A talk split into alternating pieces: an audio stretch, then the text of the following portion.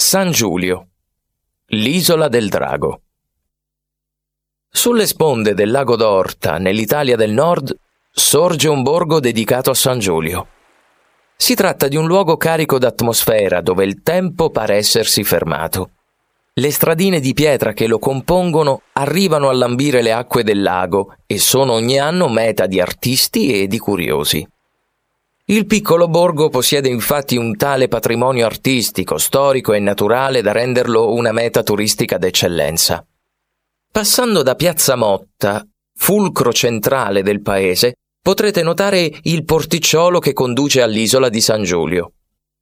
Le navi che la collegano al borgo impiegano pochi minuti per spostarsi da una sponda all'altra e vi permetteranno di raggiungere rapidamente questa meraviglia naturale. Qui potrete ammirare anche il monastero Mater Ecclesiae, abbazia di clausura femminile che oggi accoglie turisti da tutto il mondo. Una leggenda del posto narra che quest'isola fosse infestata da un drago, creatura crudele e ripugnante. La gente del lago se ne teneva a debita distanza e viveva nel terrore, finché durante il regno dell'imperatore Teodosio passarono da qui due fratelli, i loro nomi erano Giulio e Giuliano e avevano abbandonato la loro casa per evangelizzare le popolazioni pagane ed edificare cento chiese sul territorio. Giunti nei pressi del lago, appresero della minaccia che infestava l'isola e si convinsero di doverla eliminare.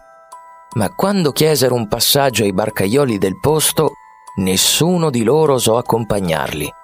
Allora Giulio pregò Dio di aiutarlo e questi trasformò il suo mantello in una barca, permettendogli di attraversare le acque armato soltanto di una spada e della sua fede. Una volta sull'isola il missionario fronteggiò la creatura. Fu una battaglia dura, ma alla fine Giulio respinse il drago sulle sponde del lago e lì lo uccise. Dopo una tale impresa i paesani e il fratello lo raggiunsero e lo aiutarono a costruire una chiesa sull'isola. Col tempo quella chiesa si espanse e divenne l'abbazia che potete visitare tuttora. Al suo interno è ancora una testimonianza del drago. Sul retro dell'altare dell'abbazia, infatti, potrete vedere appesa al soffitto l'incredibile vertebra del mostro.